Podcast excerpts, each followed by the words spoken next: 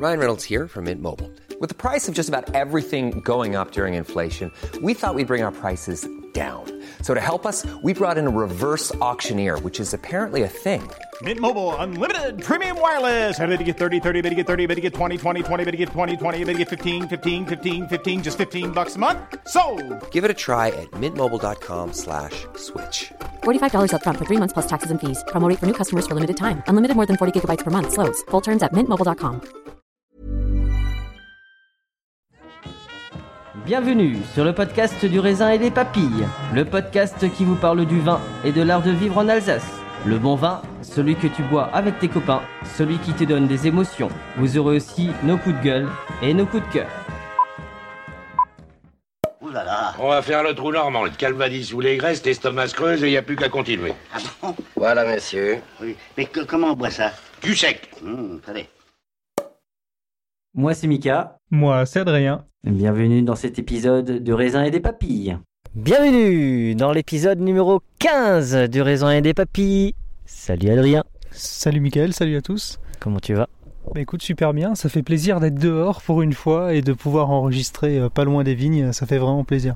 Alors, je vous explique euh, le panorama. Nous sommes assis dans un chemin autour. Il n'y a que des raisins qui n'attendent qu'une chose, c'est d'être vendangés. Vous avez au plus loin la forêt noire, la plaine d'Alsace. On est juste très bien. Il fait pas très chaud. Il y a un peu de vent. C'est juste agréable. Alors aujourd'hui, nous sommes à Orschwiller. Est-ce que tu sais que c'est la deuxième fois que nous sommes à Orschwiller Oui, j'ai quand même un minimum de... oui, oui, tout à fait, c'est la deuxième fois. On était allé pour l'épisode 2, je crois, c'est ça, si ma mémoire est bonne 3 et 4. 3 et 4, oui, bon, la deuxième, vign- deuxième vigneron qu'on allait voir, plus ou moins. C'est ça. On était chez Jean- Jean-Yves Farrer, donc le parrain numéro 2, euh, que d'ailleurs que j'ai vu que bah, il y aura un épisode spécial avec lui puisque euh, on a un petit peu avancé sur certaines questions qu'il nous avait lancées dans le, dans le podcast. Donc vous découvrirez ça dans les, euh, dans les prochaines euh, semaines, dans les prochains jours. Aujourd'hui, on est passé de Jean-Michel Dice, euh, donc les épisodes 14, donc partie 1, partie 2. Et on est chez un jeune vigneron, je crois même. Alors, on en a parlé dans la voiture. Adrien, je crois que c'est le plus jeune. C'est fort possible, 1995, c'est ça Alors, nous sommes au domaine Engel, je le dis bien. C'est ça, très bien. Ah ouais, je suis un Alsacien. hein. Donc, c'est le domaine Engel. Alors, euh, nous sommes chez Pierre. Salut Pierre. Salut Michael, salut Adrien. Bonjour tout le monde. Comment tu vas? Bah écoute, ici on est bien, hein. entouré de vignes, sur le grand cru près Lattenberg. C'est vraiment chouette, on a une belle vue. Il fait beau, pas trop chaud, de bonnes conditions quoi. Alors, Il y a une question que je peux commencer à poser parce qu'on a quand même commencé à avoir quelques épisodes à notre actif. J'ai prononcé Angel déjà, donc moi j'ai, moi j'ai déjà tort là-dessus. T'as prononcé quoi? Je prononçais Angel déjà, donc déjà j'ai tort là-dessus. J'avais la musique en tête pendant tout le trajet d'aller, forcément. Eh, mais bon, on va s'occuper de ton cas quand même. Il faut quand même que je fasse quelque chose avec l'Alsacien. Dans tous les cas, euh, c'est le plus jeune vigneron. Euh, T'as déjà écouté des épisodes de- du raisin des papilles parce que l'avantage c'est que maintenant on peut poser cette question-là. Alors oui, pour le coup, oui, oui, j'ai déjà écouté justement. C'est pour ça que bah, j'ai beaucoup aimé le format. Et donc je trouve ça vachement intéressant euh, d'intervenir dedans. Et puis euh, euh, les reportages sont toujours constructifs. on peut discuter, enfin on peut écouter vraiment la parole de chaque vigneron librement. Et ça c'est vraiment chouette. Ça, ça permet d'agrandir aussi sa propre ouverture d'esprit et de voir un peu comment les, collègues pensent euh, finalement. euh, euh, ce qui, ce, qui, ce qui peuvent des fois nous conforter nous-mêmes dans notre propre pensée quoi. Après c'est vrai que on dit souvent, c'est vrai, il y a une certaine émulation qu'il y a dans parmi parmi vous, par- parmi ce groupe. Alors essentiellement, alors je sais pas si c'est juste de l'association des vins libres d'Alsace ou pas, mais en tout cas il y a une une belle entente entre vous, ce qui est plutôt pas mal. Alors, ce que je te propose, c'est qu'on va parler de l'histoire de ton domaine. Euh, donc, on est à Archwiller, on est au pied, euh, donc c'est le village dont appartient le Haut-Königs- euh, Haut-Königsbourg. Oui, j'avais mis euh, au, au Königshofen. Non, c'est pas ça. donc, le Königsbourg, d'ailleurs, moi, je l'ai vu en arrivant.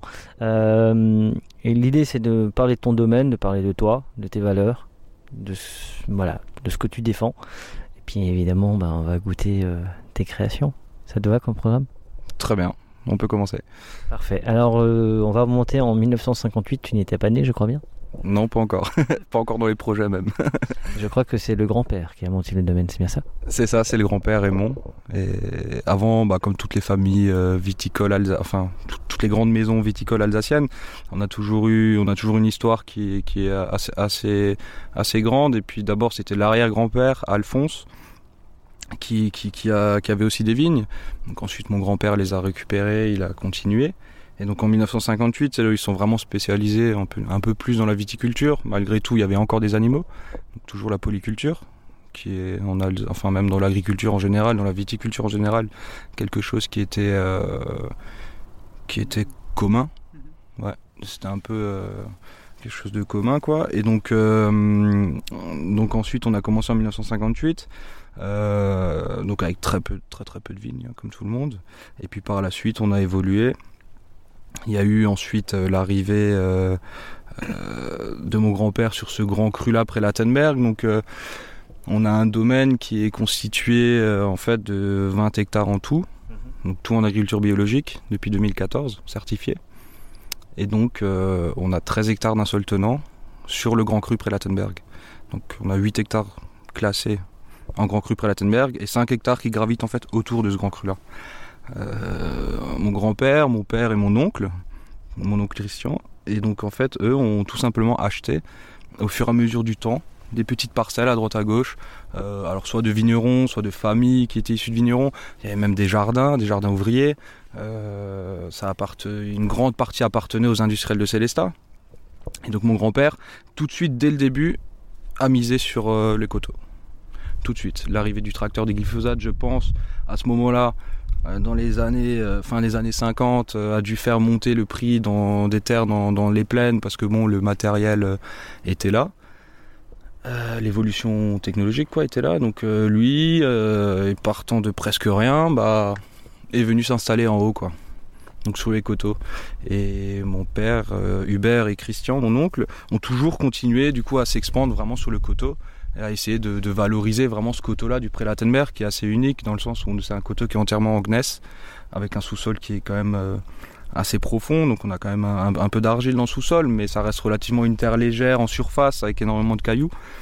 Et donc on a continué à bosser euh, là-dessus et aujourd'hui euh, c'est une réelle chance quand on voit la qualité euh, des vins qui sont issus de, ces terroirs-là et, de ces vignes-là qui sont quand même qui commencent à être âgées.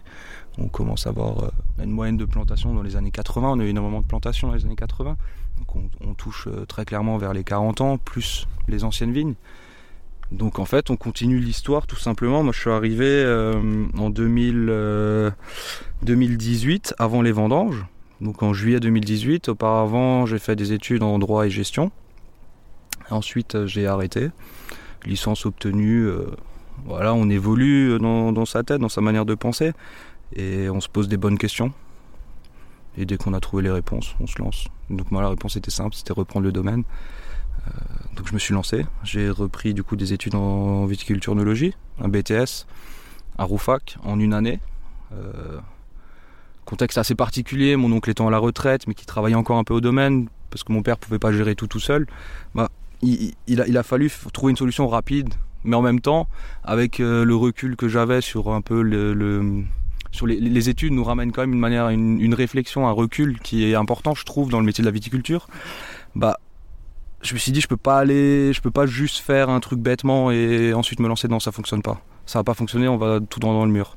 Alors, j'ai fait ce BTS viticulture œnologie en une année et en alternance au domaine euh, d'Ice, à Berkheim. voilà, chez Jean-Michel et Mathieu.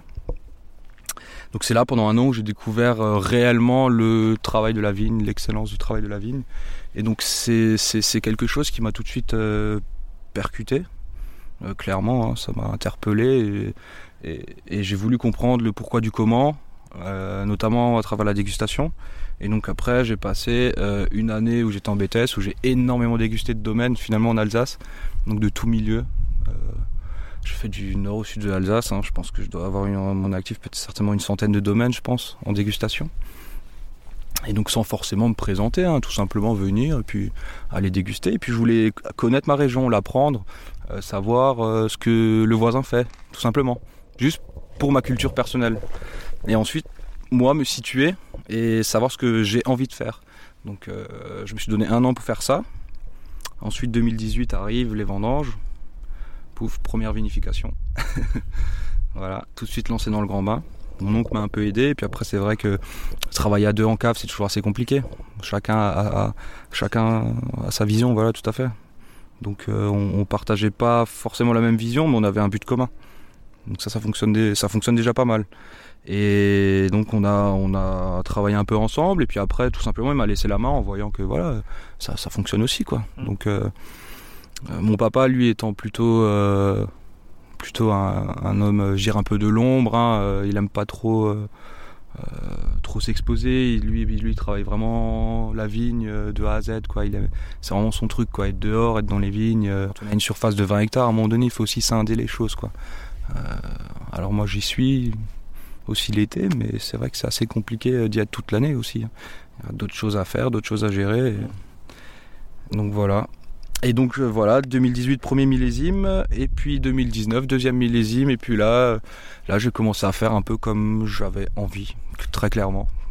Donc 18 m'a permis en fait de clairement me former, de savoir comment, pourquoi, euh, euh, comprendre le métier en fait, tout simplement comprendre le métier, une partie du métier, une partie plus technique du métier. Et 2019, bah, c'est le début de mon apprentissage, euh, euh, l'apprentissage des, terroirs, l'apprentissage euh, d'une vinification qui est, entièrement respectueuse du raisin qui a été fourni par les vignes. Et pareil, une approche de la viticulture qui par la suite est, complètement différente. Donc euh, ouais, 19 a été un millésime qui était en fait qui a répondu à pas mal d'interrogations que j'avais et finalement qui m'a conforté sur certains choix, qui étaient vraiment euh, des, des, idées que, qui, qui, ont émergé pendant les vendanges 18 que je n'ai pas pu faire. Et donc en 19 je les ai faites et puis ça m'a conforté très clairement là, quand je vois ce qui est en bouteille, c'est ce qui pour moi ça, ça, ça me conforte euh, ce vers quoi j'aimerais bien avancer quoi. Donc tu as fait ton stage chez Jean-Michel Dice, épisode 14, euh, bah, qui est sorti le jour où on, on enregistre, puisque c'est le 25 Exactement. août. Euh, Qu'est-ce qui t'a apporté? Bah, C'est un personnage qui, est quand même, euh, mine de rien, assez mystérieux, très complexe. Euh, il faut beaucoup analyser ce qu'il dit. Et donc euh, c'est vrai que ce sens-là de, l'analyse, moi personnellement, ça ça me fait beaucoup réfléchir. Donc c'est quelqu'un qui qui te sort toi-même très vite de ta zone de confort. Et sortir de sa zone de confort, je trouve que c'est quelque chose qui est, euh, qui est dans, un métier comme le nôtre où on maîtrise éventuellement la vinification et encore. On maîtrise pas grand-chose, mine de rien. Ça reste euh, quelque chose de très naturel. Et donc, il vous sort de cette zone de confort. Euh, et au niveau du travail aussi, euh, sur l'exigence. Et puis, puis voilà, moi après je le vois même avec mon père et mon oncle, hein, si on veut quelque chose, et même plein d'autres vignerons, plein d'autres métiers. Si on veut faire quelque chose de qualité, il faut travailler. Mon premier mot d'ordre, c'est déjà remettre le travail à sa place. Donc le travail, euh, très important. Et ensuite, euh, oui, non, chez Jean-Michel, c'était vraiment, c'est vraiment, c'est plus très, c'est plus cérébral ce que ça m'a apporté. Plus cérébral que forcément manuel, quoi. Euh, c'est vraiment ouais, dans, dans, dans l'esprit de réflexion, dans euh, se poser des questions, essayer de comprendre, aller un peu plus loin, un peu plus, euh, aller au bout des choses, aller plus loin encore. Même si le bout on l'atteindra jamais, mais essayer toujours d'aller plus loin. Et, puis, puis après, je laisse quand même une part personnelle où je me dis il y a certaines choses que je comprendrai jamais. Et ça, je l'assume totalement. Et ça, c'est la petite part du mystère euh, du vivant. Et cette part-là du mystère du vivant, j'aimerais, je pense intimement que j'aimerais pas la connaître je la trouve euh, très intéressante, justement, de laisser ce, ce, petit côté incertain où on se dit euh, qu'est-ce que cette année va nous réserver, quoi. Ok. Moi, je trouve ça hyper intéressant la démarche que tu as eue d'aller euh, d'aller voir une centaine de vignerons pour prendre du recul. Quelle est du coup ta vision sur le vin d'Alsace à l'heure actuelle et qu'est-ce que ça t'a apporté sur, sur le travail que tu souhaitais faire toi à ton domaine? Alors, en, ter en, en, termes de vision, bah, on a, on, on, a une, une région qui, mine de rien, est très très riche en terroir. Donc ça, je l'ai aussi appris chez Jean-Michel, parce que c'est vrai qu'on on avait aussi euh, beaucoup dis discuté de ça, hein, beaucoup, beaucoup. Mais par contre, on a une diversité de terroirs qui est, immense. Je pense, à mon avis, qu'on doit avoir peut-être tous les types de sols qu'il y a au monde presque, à mon avis, je dirais. Et, euh, réunis sur quoi? Sur euh, 15 000 ou 16 000 hectares. C'est assez incroyable. Un des plus petits vignobles de, France, voire même peut-être du monde, qui sait, euh, qui est un des plus riches en termes de terroir. Et ça, c'est quand même assez impressionnant. Quand on regarde l'histoire de la géologie euh, alsacienne, c'est quelque chose que je maîtrise euh, à, mon, échelle, donc sur mon, vraiment sur mon secteur, parce que j'ai pas, j'ai pas encore euh, tout élargi, hein, chaque chose en son temps. Et donc c'est vrai qu'on on, on découvre en fait une diversité de terroirs. Donc on, a des sensations en bouche qui sont différentes. On a des donc après on a des goûts qui sont différents, des nez qui sont différents. Et par la suite, on se dit ah tiens ça c'est super bon. euh, ah ouais le toucher de bouche tout me plaît. Mais euh, finalement quand on est chez soi, on regarde, euh, on peut pas l'avoir. On n'a pas le même terroir. On peut pas l'avoir. Donc ça nous permet aussi après de comprendre le sien et de se l'approprier. Et je veux dire. le gneiss, comparé à du granit en termes de type de sol, vous voyez, hein, c'est tout, c'est- pas du tout compact, hein, c'est très friable, c'est sec, on a, on a quand même du caillou, donc on a, des, ça nous permet vraiment de, connaître, euh, finalement de s'approprier plus son terroir et, son, son environnement quoi, de travail. Et ensuite, comment je trouve l'Alsace Donc la place de l'Alsace, c'est ça que tu me disais? Ouais, entre autres, ouais. Je voulais anticiper un peu la question de Mickaël, qui, qui va dire après. Pour une fois, j'ai envie de la poser. Est-ce que tu. te- t'as le droit de la poser. hein. Attends, il faut que j'essaie de trouver Euh, les mots comme toi tu le dis. Il y a une auditrice qui, qui nous a envoyé, euh, voilà exactement, qui, euh, une auditrice donc qui disait que le vin d'Alsace était un vin ragard. Toi, en goûtant sans domaine, est-ce que tu as trouvé que si on faisait une moyenne de tout ça, le, le vin d'Alsace était plutôt ringard ou pas? Parce que ce que tu sais pas, c'est que j'ai une nouvelle question. Ça s'appelle la question Jean-Michel Dice. Alors, est-ce qu'il est ringard? Bon, euh, ringard, c'est souvent lié à un effet de mode. Mais la mode, elle est changeante.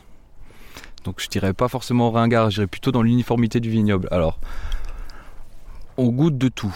Il y a de tout. Il y a des choses qui sont très bonnes, il y a des choses qui sont moins bonnes. Mais je dirais pas qu'il y a vraiment de très mauvais vins. Ça, ça. Aujourd'hui, avec les technologies qu'on a, les, les- euh, enfin voilà, les, les œnologues qui interviennent dans certaines caves, machin et tout, on arrive à, à- à- à toujours avoir du, du vin qui est correct, quoi. Je veux dire, aujourd'hui, le très mauvais vin, euh, ça, ça existe très peu. Euh, on a une culture du cépage qui est omniprésente. Mais par contre, on n'a pas d'uniformité dans les cépages. Donc du coup, on va goûter un Riesling. Alors on peut avoir un Riesling à 20 grammes, un Riesling à 5, un Riesling à 10 grammes, un Riesling à 12 grammes. Alors euh, oui, le sucre, euh, on va pas, c'est, une donnée euh, scientifique hein, finalement. Mais en, bouche, on n'a pas. En fait, je pense qu'on manque un peu, on manque du- d'uniformité dans le vignoble. On manque vraiment quelque chose qui soit uniforme. Mais pas l'uniformité dans le goût, l'uniformité dans la, dans le, comment appeler ça? Dans, la perception du sucre, en fait, si on veut. Souvent, on a, bah oui, des Riesling à 20 grammes, on le sent tout de suite, quoi. Euh, après, euh, je simplifie avec un Riesling, hein, mais Riesling à 20 grammes, euh, voilà, on le sent, c'est sucré, c'est pas, pas très sexy, quoi. Alors qu'un Riesling sec tendu, c'est quand même beaucoup plus sexy. Après, le, vin ne doit pas s'arrêter à la définition de la sucrosité. Mais c'est vrai qu'on a, on a une culture du cépage de façon qui est omniprésente. Et ensuite la culture des, terroirs. Et cette culture-là commence, je pense, à prendre un peu plus d'ampleur que ce qu'il y avait peut-être il y a 10 ans. Alors on a toujours eu des, il y a toujours, il y a toujours des précurseurs de toute façon. Toujours des gens qui ont, qui ont eu, euh, qui ont euh, 20 ans d'avance. Mais euh, il faut l'accepter, c'est comme ça. Et je trouve que et s'en inspirer justement de, ces visions-là, on fera pas les mêmes choses, mais par contre la vision, le, pourquoi du comment est vachement intéressant à, comprendre. Et donc euh, c'est vrai que quand on déguste des vignerons qui nous parlent euh, de leur terroir, qui nous parlent de leur petite parcelle euh, nichée euh, entre euh, deux collines, qui donne un vin qui est complètement différent d'un simple envie de chose. Ah, T'as pas un autre lieu dit, t'as pas un, de, de ça, d'en savoir plus. Et ça donne envie limite de visiter la parcelle, quoi. Parce que c'est un lieu, je pense, qui doit inspirer, euh, inspirer la personne. C'est moi quand je fais un lieu dit, c'est que je suis bien quelque part, quoi. C'est un lieu qui est différent, qui a une énergie qui est différente. Si on n'a pas il y a des, je pense qu'il y a des, il y a, il y a des sols qui ne donnent pas forcément énormément d'énergie. Je pense que on a, moi j'ai des terroirs hein, dans, dans les plaines très clairement hein, qui donnent des super vins de fruits. Voilà. C'est des super vins plaisir. Honnêtement, ça fait plaisir de les boire. Mais on n'a pas cette complexité en bouche, on n'a pas le terroir, on peut pas, je peux pas vous dire si c'est bon, c'est du limon, euh, oui, voilà. Mais je peux vous inventer tout ce que vous voulez. Mais non, c'est un super vin de fruits, un super vin de fruits. Voilà, ça s'arrête sur un vin qui est, qui est simple. Mais de l'autre côté, il faut pouvoir aussi se dire qu'on a des lieux qui nous inspirent, qui nous donnent une énergie. Le vigneron s'y sent bien. Euh, et bah, il faut essayer de- d'en faire quelque chose. Il faut, il faut y voir le potentiel de celui-ci. Il faut pas se dire tiens, on va le noyer dans la masse. Non, justement, c'est des vins de lieu qui nous permettent après de d'exprimer le lieu. Et puis le, plus beau, c'est quand on va avant les vendanges, quand on va goûter les raisins de ces vins de lieu, et puis quand on goûte les raisins des autres des, des autres euh, des autres parcelles, on se dit euh, Putain, quand même une différence quoi. Quand même un truc est différent. Si on les mélange, c'est dommage. Donc euh, donc c'est vrai qu'en en Alsace, on a quand même une forme. euh, c'est pas moi je trouve que c'est pas si homogène que ça quoi. On trouve de tout. À destination de, l'auditeur du raisin et des papilles, est-ce que le vigneron alsacien reçoit bien? Est-ce que tu as été bien reçu comme tu ne t'annonçais pas? Tu étais comme un comme quelqu'un comme n'importe qui, comme n'importe quel auditeur?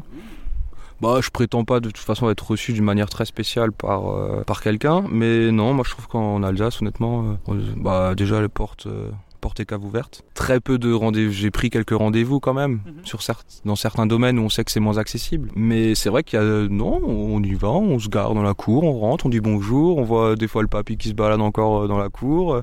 Ça reste très familial, euh, très, très ouvert. Très, c'est, moi je trouve ça vachement agréable. C'est, c'est, généralement c'est des endroits où on s'y sent bien quoi. Les caveaux alsaciens sont des endroits où on s'y sent bien. Je vous propose qu'on continue cette discussion, mais il y a un crément qui attend qu'une chose, c'est d'être ouvert. Il prend le soleil, c'est aussi, c'est aussi pour ça que je me dis, du coup, euh, on avance un petit peu, mais on continuera une place à la dégustation. Jetzt trinken wir Jetzt trinken wir.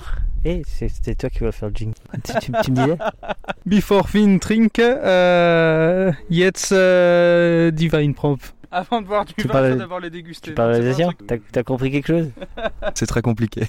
euh, Moi non plus, j'ai rien compris. Comment Elle n'existe pas cette expression non, si. on va noter l'intention.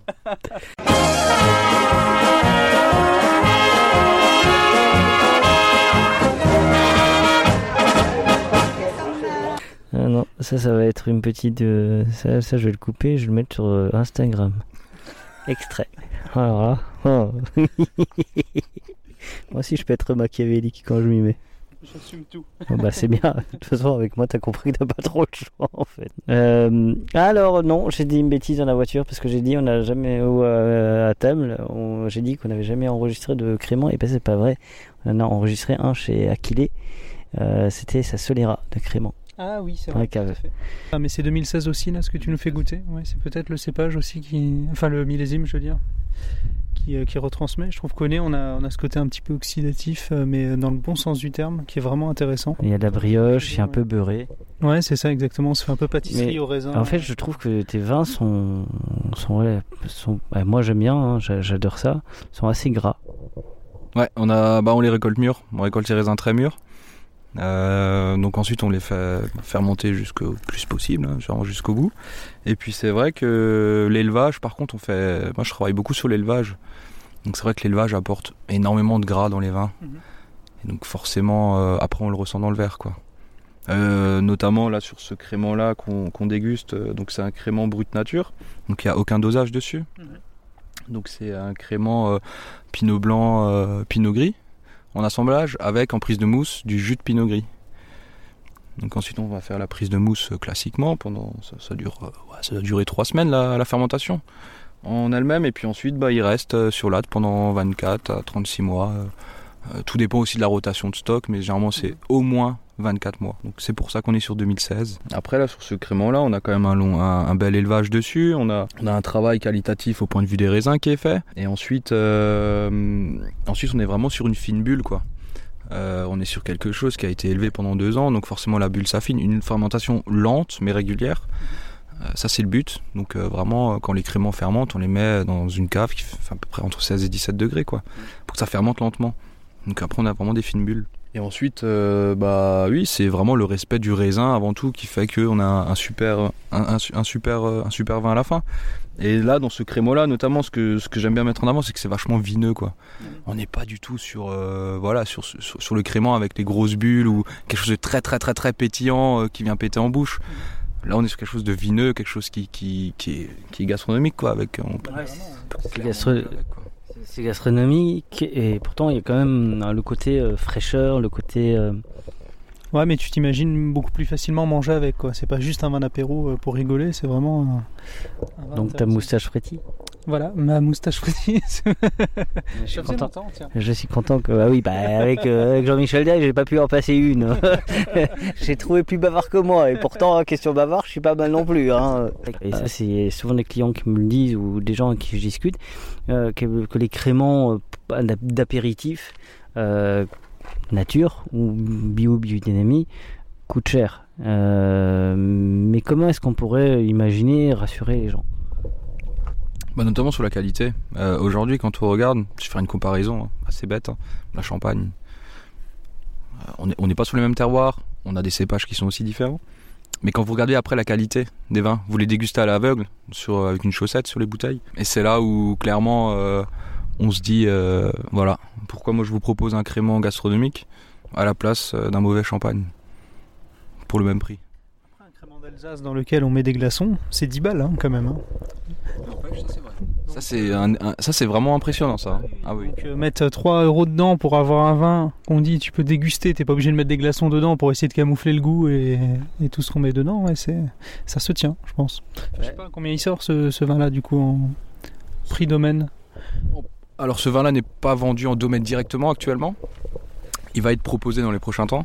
Pour l'instant, il est réservé aux, à la- aux- aux professionnels, donc euh, notamment aux cavistes et aux, aux restaurateurs aussi. Un euh. à peu près, on, Sortir combien aux, alentours, sortir aux alentours entre 16,50 et 17,50 je dirais, dans ces eaux-là. Clients, euh, les clients qui goûtent un vin comme ça, qui, euh, qui est complètement différent d'un crément euh, déjà dosé, nous on a l'habitude de boire des créments non dosés, mais là il y a quand même quelque chose d'assez droit.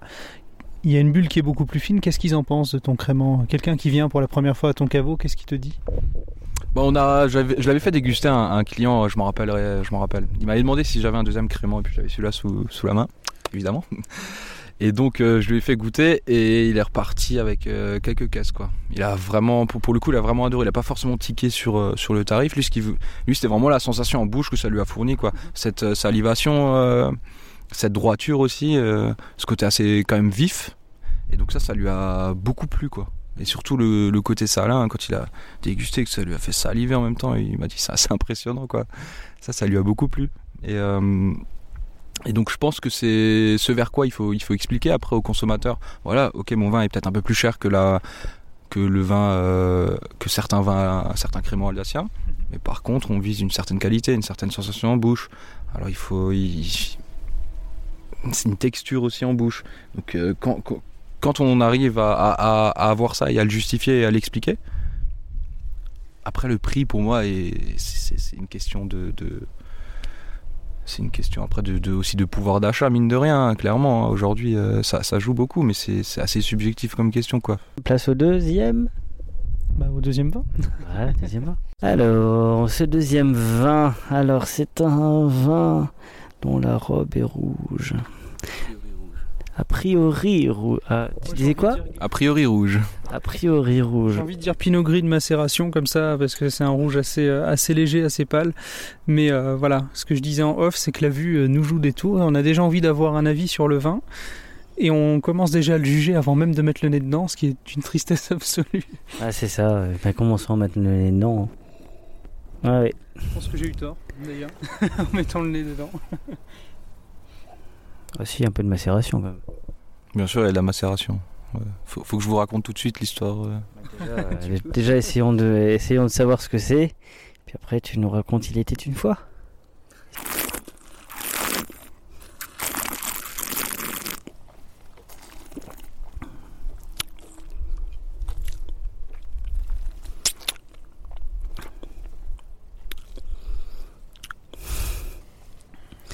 Fait,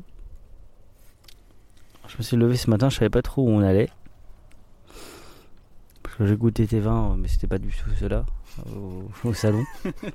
J'avouerai. Mais j'avais pas plus a priori que ça, tu vois. Après, si je peux.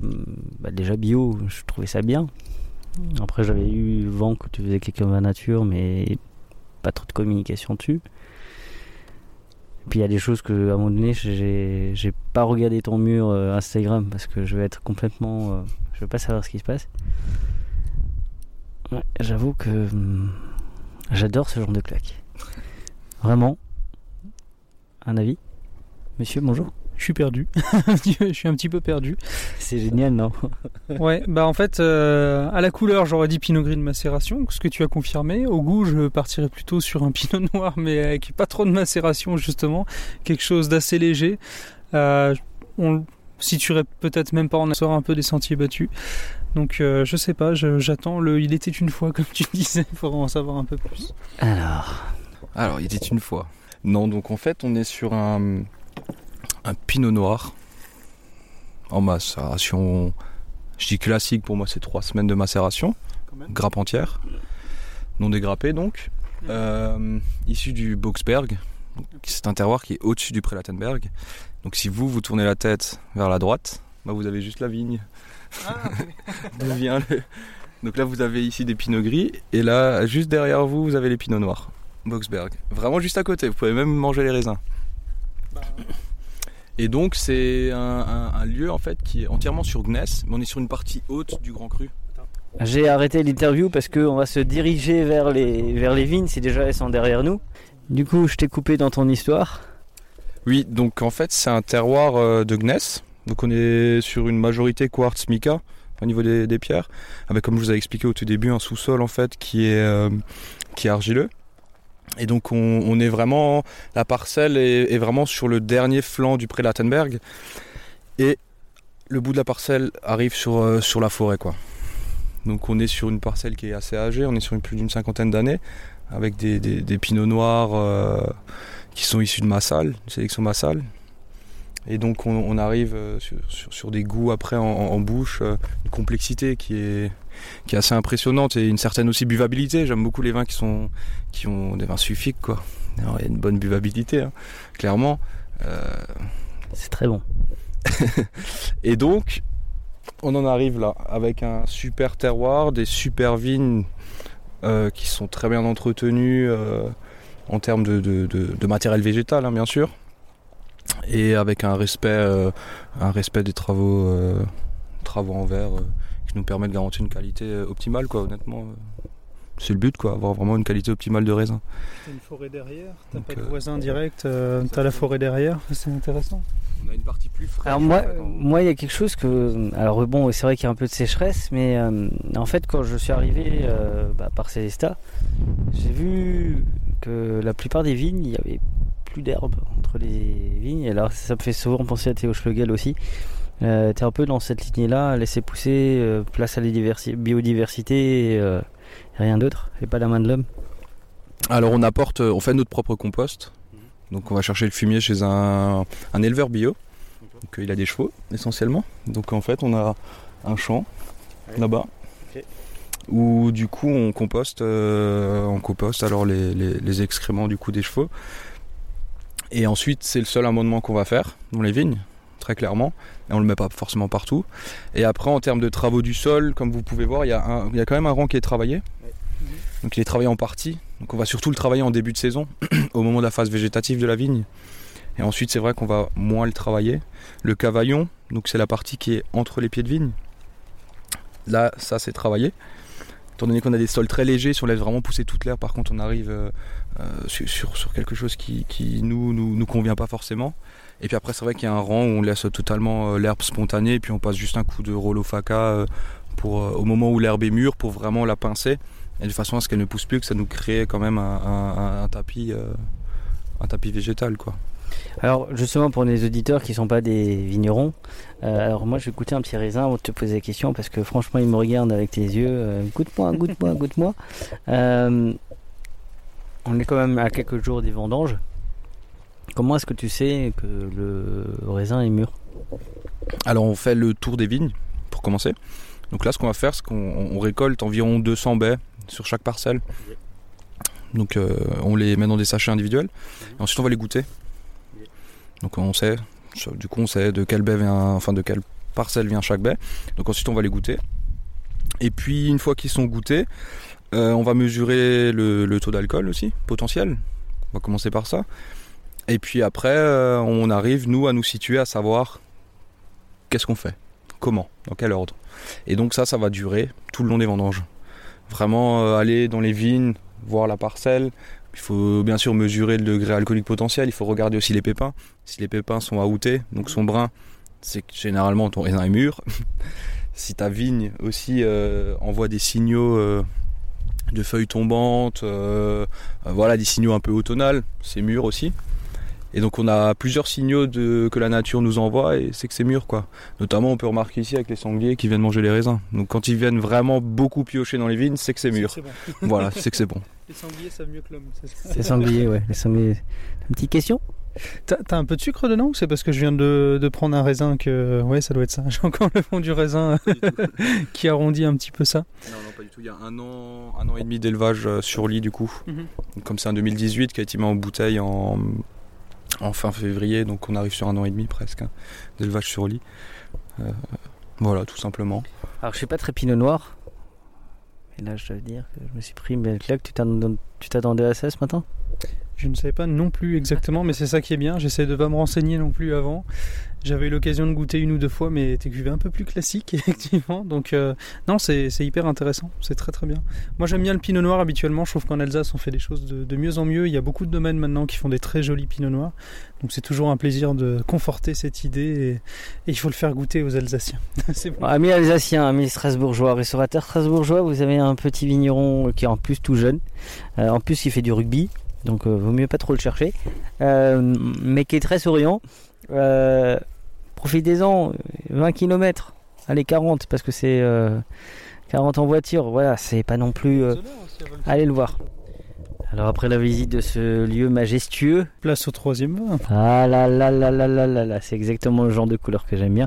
Alors moi j'avais repéré euh, dans la visite, donc ce matin on a visité la cave et j'avais repéré cette petite étiquette qui me plaisait bien. Alors c'est mon côté euh, pierre de la lune, au clair de la lune. Euh, un peu. euh, alors bon, j'ai compris depuis un certain temps que nos chers amis vignerons étaient parfois des grands poètes qui s'ignorent. Alors je parlais des des calligrammes de Philippe Brand sur les bouteilles, euh, même Jean-Michel Daïs dans sa façon est un, un grand lecteur et un grand poète. T'es un grand poète? Euh, poète, non, je suis quand même Rêveur? Rêveur, ouais. Je suis un, un- un rêveur. euh, euh, ma mère, elle dit- me dit toujours, je suis à toi en Espagne, quoi. Euh, mon père, hein. je suis un grand rêveur. J'ai des, des, honnêtement, j'ai des idées à la seconde. J'ai, des milliers d'idées dans la tête, quoi. De nouveaux vins, de, nouvelles techniques. Enfin, essayer des, choses. Des assemblages improbables, plein de choses. Euh, et, en vigne, c'est pareil. J'ai j'ai tout le temps plein d'idées. J'essaye. Alors, bien sûr, je peux pas tout faire. Et ce qui est bien, c'est que dans, deux, dans un an et demi, il y a mon grand frère qui va me rejoindre et lui a un côté plus pragmatique. Donc lui arrive très bien à me canaliser et à me dire ça tu peux faire, ça tu ne peux pas faire, ça tu pourras faire, ça tu ne pourras jamais le faire. Donc c'est assez chouette. Et c'est vrai que ce vin, du coup, je l'ai appelé Cosmopolite. Euh, parce que c'est bah on regarde euh, bah, les villes euh, les villes bah, New York hein, forcément hein. C'est- c'est un- une unité de, de, d'un- de- de plusieurs de, plusieurs cépages qui sont macérés ensemble et ensuite qu'on va élever ensemble donc il y aura une harmonie qui va se faire donc euh, un peu comme une c'est un peu une société idéale on peut dire ça si on veut On dirait que tu fais le pitch de Starmania là. non.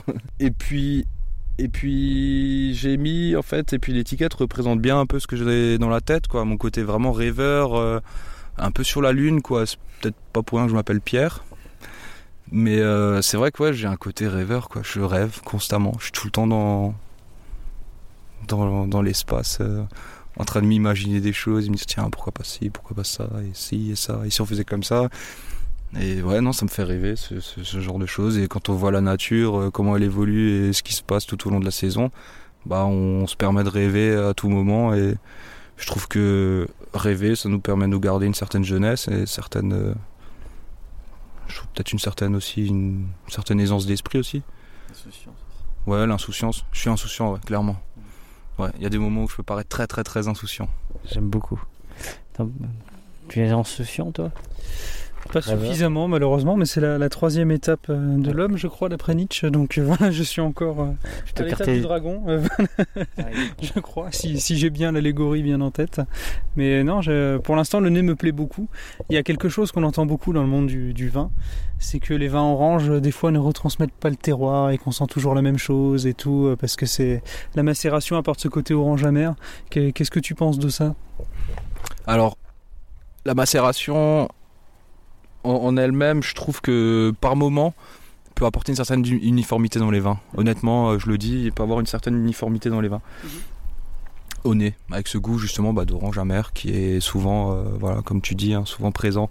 Euh, ensuite, si, si on fait de la macération avec des beaux raisins, et bah là après en bouche on a quelque chose de différent quoi. Et c'est clairement la bouche qui va définir, euh, qui va définir le goût de cette macération. Et donc là en fait on est, on est sur des raisins du, du, du Prélatenberg, donc euh, sur, sur des pinots gris, euh, sur des pinots gris du Prélatenberg quoi. Il y a une petite guêpe qui vient nous embêter. Et donc, euh, et pareil, des pinots blancs aussi. Et donc, c'est ce qui nous permet après d'avoir une certaine complexité dans le vin, quoi, très clairement. Et puis, un- un- on, est, on est sur un élevage d'un an et demi aussi dessus, dont une partie, un élevage oxydatif sur le pinot gris, qui nous a permis, en fait, euh, moi j'adore ce- ces côtés un peu légèrement oxydatifs, et puis après relever ses épices, parce qu'il y a quand même majoritairement du gneiss dedans, et puis le gneiss euh, dans les vins nous ramène quand même toujours vers une acidité, vers un côté très épicé, quoi, dans le vin. En tout cas, pour revenir au podcast précédent, c'est le plus salivant des trois de, très loin. Je trouve que vraiment, t'as pas cette lourdeur là, t'as vraiment le côté salivant qui, reste et qui te tient en longueur aussi. C'est super. Il est très salivant, il est très gourmand. Euh, alors à la première bouche, j'étais pas, euh, pas conquis. Donc j'ai laissé faire un peu les arômes et euh, là, j'ai indiqué mon verre et je, limite je regrette. Euh, oui. Non mais c'est ça. Mais en fait, il me vient une question. euh, c'est quoi euh, Alors j'ai décidé d'appeler ça la question Jean-Michel Dice. C'est quoi un grand vin pour toi? Un grand vin? Tout d'abord un grand lieu, et ensuite une, une bienveillance envers ce lieu. Donc euh, une, une manière de travailler qui lui correspond. Et il faut être euh, bienveillant envers ses vignes. Et euh, donc agir un peu comme un... Ça fonctionne pas comme ça, mais il faut agir en fonction du lieu.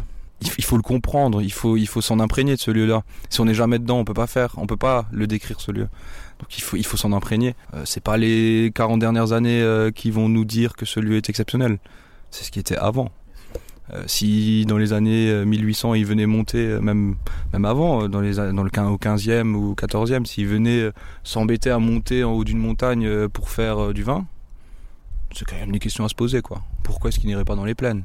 Ils avaient pas le glyphosate à l'époque. Oui, c'est vrai. Donc, euh, alors ouais, autant, piocher, et autant piocher en, en- en montagne. quoi. Peut-être que c'est les 20-30 dernières années où on a eu un peu tort. Je, oui, je pense, même peut-être même avant, quand on a commencé à faire vraiment à faire à produire énormément. Mais je peux pas. J'ai du mal en fait à m'imaginer ce qui s'est passé il y a peut-être 60 ans maintenant, je dirais presque. Il y a 60 ans. J'ai du mal à m'imaginer parce que j'étais pas du tout dans cette période et j'arri- et j'arrive pas à m'imprégner de, cette période-là, de ce monde-là. Euh, J'ai du mal à, voir comment les personnes ont réagi, pourquoi est-ce qu'elles sont parties vers ce milieu-là. Vous voyez, c'est assez compliqué. Confort. euh, on a dû leur dire, bah voilà, c'est la modernité. Tu vas pouvoir travailler moins, tu auras plus de rendement. Ce sera bon de la même façon euh, partout. Et puis, euh, puis voilà quoi. Je pense que c'était ça. Qu'est-ce qu'il pense de ton père de... du travail de son fils? Oula, c'est une très bonne question. Chez les Vignons, c'est très compliqué. hein. Même, je pense que dans relation euh, euh, père, père-fils ou mère-fille ou père-fille ou mère-fils, j'ai presque tout dit. Euh, dans cette relation-là, dans, dans un monde agricole ou même, je pense, dans un monde d'entrepreneuriat, c'est très compliqué. Et généralement, ton papa, il va seulement relever, ou ton, ou, enfin ton, ton, ton, tes parents vont seulement relever ce qui est pas bon. Et voir ton frère te rejoindre, c'est quelque chose qui t'enthousiaste? Ouais, ouais, ça va être cool. Deux. J'ai l'impression que t'es- t'es piétines un peu, que t'as t'as hâte que ça se passe, non? Ouais, parce qu'on a des projets, on discute beaucoup ensemble, on est un peu sur la même longueur d'onde. Bon, comme dit, moi j'ai mes délires euh, complètement fous, et puis lui, il me dit euh, oui et non. Donc euh, c'est assez bien, malgré qu'il est, qu'il commence tout juste, il arrive déjà à, à- à me dire ce qui, ce, qui, ce qui est faisable et ce qui est pas faisable. Le petit frère va vous rejoindre? Non, le petit frère, lui, je pense qu'il est parti euh, pour l'informatique. Ouais. C'est un geek. Ouais, je pense, ouais. Bah, il en fait aussi, ça peut, ça peut te servir aussi. bah, Aujourd'hui, avec toute l'informatique, euh, tout ce qu'on doit gérer administrativement, honnêtement, euh, ils ont déjà filé deux trois coups de main sur des petits problèmes informatiques qui nous aident beaucoup, quoi. Euh, puis bon, après, voilà, chacun sa voie. Et, et puis nos parents nous ont jamais obligés à, à aller directement dans la viticulture. C'est vrai que papa aurait tellement voulu qu'on fasse un lycée agricole, euh, enfin le schéma basique, schéma très qui est tout à fait respectable, honnêtement. Mais ce, schéma-là agricole, alors qu'on est tous les deux partis vers des études euh, complètement différentes, quoi. Euh, après, bon, le rugby a beaucoup influencé nos choix, mine de rien. Euh, on s'est laissé aussi rêver. Il fut un temps, on, on était ouvert du lundi au dimanche, sauf le 25 décembre et le 1er janvier, il me semble. Donc, on avait deux jours par an fermés. Donc, on voit papa qui travaille du lundi au dimanche, avec un dimanche sur deux, mais qui travaille quand même le dimanche. Et donc, on voyait ça avec seulement un jour euh, de libre. Et puis pendant ce jour-là, bah, généralement, papa, ce qu'il faisait, c'est la sieste, quoi. Fatigué, et pas envie de faire quelque chose. Fatigué. Et c'est vrai que c'était un, un système, nous, clairement, qui nous plaisait clairement pas. hein. Honnêtement, on n'était pas, on n'était pas du tout en phase avec ce système-là. Et donc, euh, pour moi, il était, euh, euh, il était clairement esclave de son travail. Donc, le plaisir après au boulot n'y est pas, quoi. Euh, et moi, je me voyais pas faire ça, donc euh, je me disais à quel moment je vais prendre du plaisir en, trava- en, en- en travaillant, même si, même si c'est pour faire du vin. hein. Comment est-ce que et puis bon après, fut un temps où on a fermé le dimanche, ça a libéré du temps. Et puis euh, puis là le là on voyait les années euh, de, de boulot. hein. Je pense que pour mon oncle et ma tante ça doit être pareil. hein. Les années de boulot vraiment du 7 sur 7 qui ont beaucoup embêté, qui ont beaucoup usé. Et je pense que que, ça, ça nous a un peu, euh, un peu rebuté, quoi, un peu refoulé, hein, euh, enfin, un peu à l'extérieur. Et donc, euh, finalement, après, le regard, maintenant, maintenant aujourd'hui que je vis cette vie-là, euh, maintenant je le comprends. C'est un peu. En fait, il un peu de. Enfin, tu donnes un peu ta, ta vie à ton métier, quoi. À ta passion. Parce que si c'est pas ta passion, tu peux tout de suite arrêter de faire de la viticulture. Que tu sois coopérateur, manipulant, ou même à mon avis négociant. hein. Si t'es pas du tout passionné par le vin, tu peux tout de suite arrêter, je pense. hein. Donc euh, toutes les familles de, toutes les corporations sont, dans le même sac pour moi sur cette passion-là. Et, euh, et, c'est vrai que quand la passion t'anime, bah, finalement le temps, euh, tu, tu le regardes pas. Et là, du coup, je comprends mon père. Là, je comprends tout à fait. Donc je, je vois un peu ce qu'il a vécu. Après, j'arrive aussi très vite à mettre du haut là, quoi. Dès que je sens que j'ai besoin d'espace et un peu de vie privée, j'arrive très vite à, à dire bon non stop, quoi.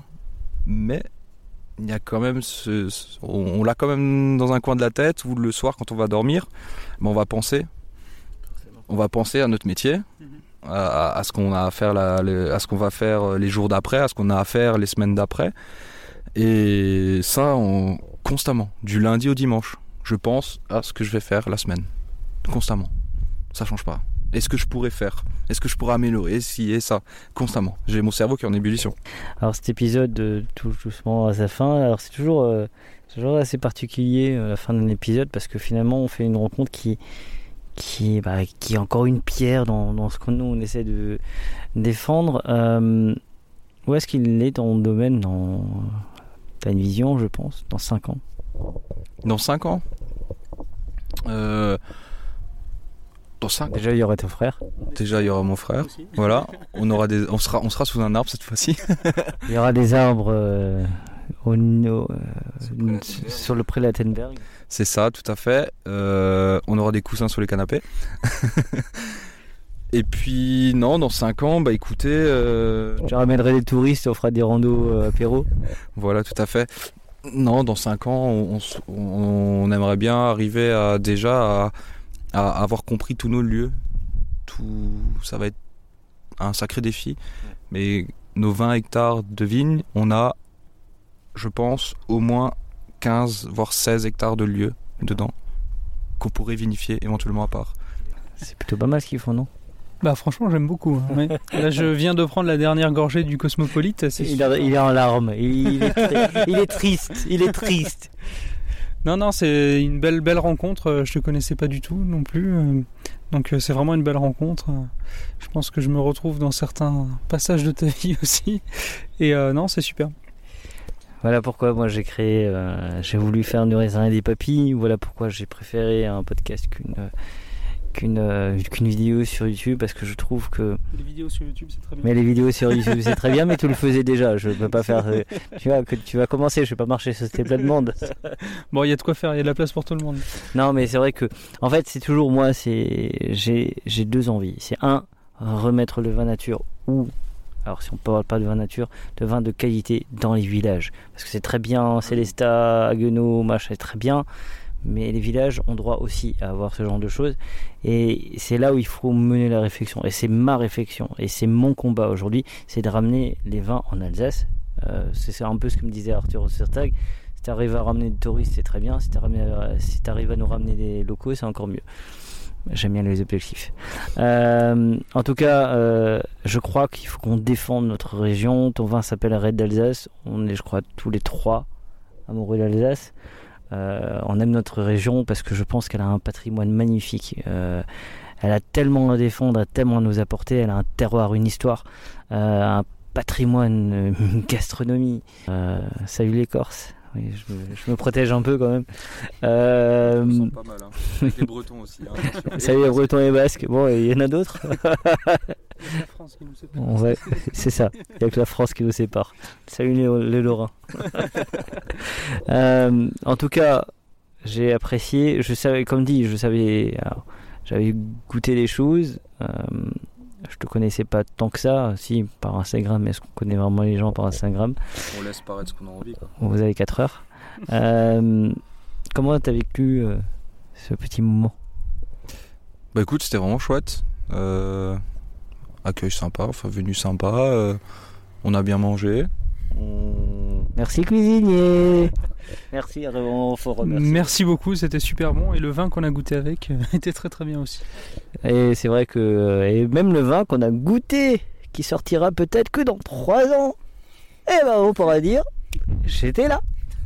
C'est ça. Et puis non, c'est une chouette expérience euh, pouvoir s'exprimer comme ça sur euh, un peu sur sa vie. C'est un peu intime hein, euh, ce qu'on raconte quand même quoi. Je veux dire, euh, je vais quand même parler de ce que j'ai ressenti par rapport au métier de mon père, euh, un peu sur ce que mon parcours, mon ressenti sur mon travail. sur le lieu dans, lequel je travaille et tout ça c'est quand même intime et puis c'est vrai que pour un vigneron c'est compliqué de pouvoir s'exprimer comme ça s'exprimer avec des mots c'est quand même quelque chose qui qui qui qui est compliqué quoi. C'est une expérience qui est quand même assez compliquée. Il faut savoir mettre des mots sur des émotions.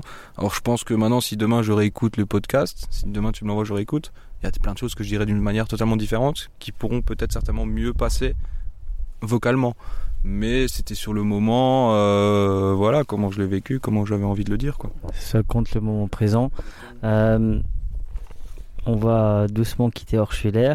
Alors, euh, on va continuer à vous suivre. Euh, T'as vu, on est, on est passé je suis passé chez Jean ce matin, donc on suit quand même nos vignerons. Et puis, je crois qu'on a un bon petit contact euh, parce que j'aimerais bien contrer certains books sur Facebook pour amener du côté positif et, et qu'on communique à nos clients, à vos clients, ce qu'on fait, les événements. Je pense qu'il faut, il faut pousser les murs. Euh, on se retrouve pour l'épisode numéro 16 et ce sera Christophe, Christophe Lidenlaube, bien sûr. donc à Dorlisheim. Euh, merci Adrien. Merci Miguel, merci beaucoup encore euh, de cet accueil. C'était super. Merci Pierre. bah merci Adrien et Michael plaisir partagé Et puis à très bientôt dans du raisin et des papilles. N'oubliez pas de partager et de liker cet épisode. Nous serons diffusés sur Spotify, Deezer, SoundCloud, YouTube. Si vous avez iTunes, mettez 5 étoiles et un commentaire. Enfin, le vin reste de l'alcool. Buvez modérément, partagez ce breuvage entre vous, mais surtout ne mettez pas votre vie en danger.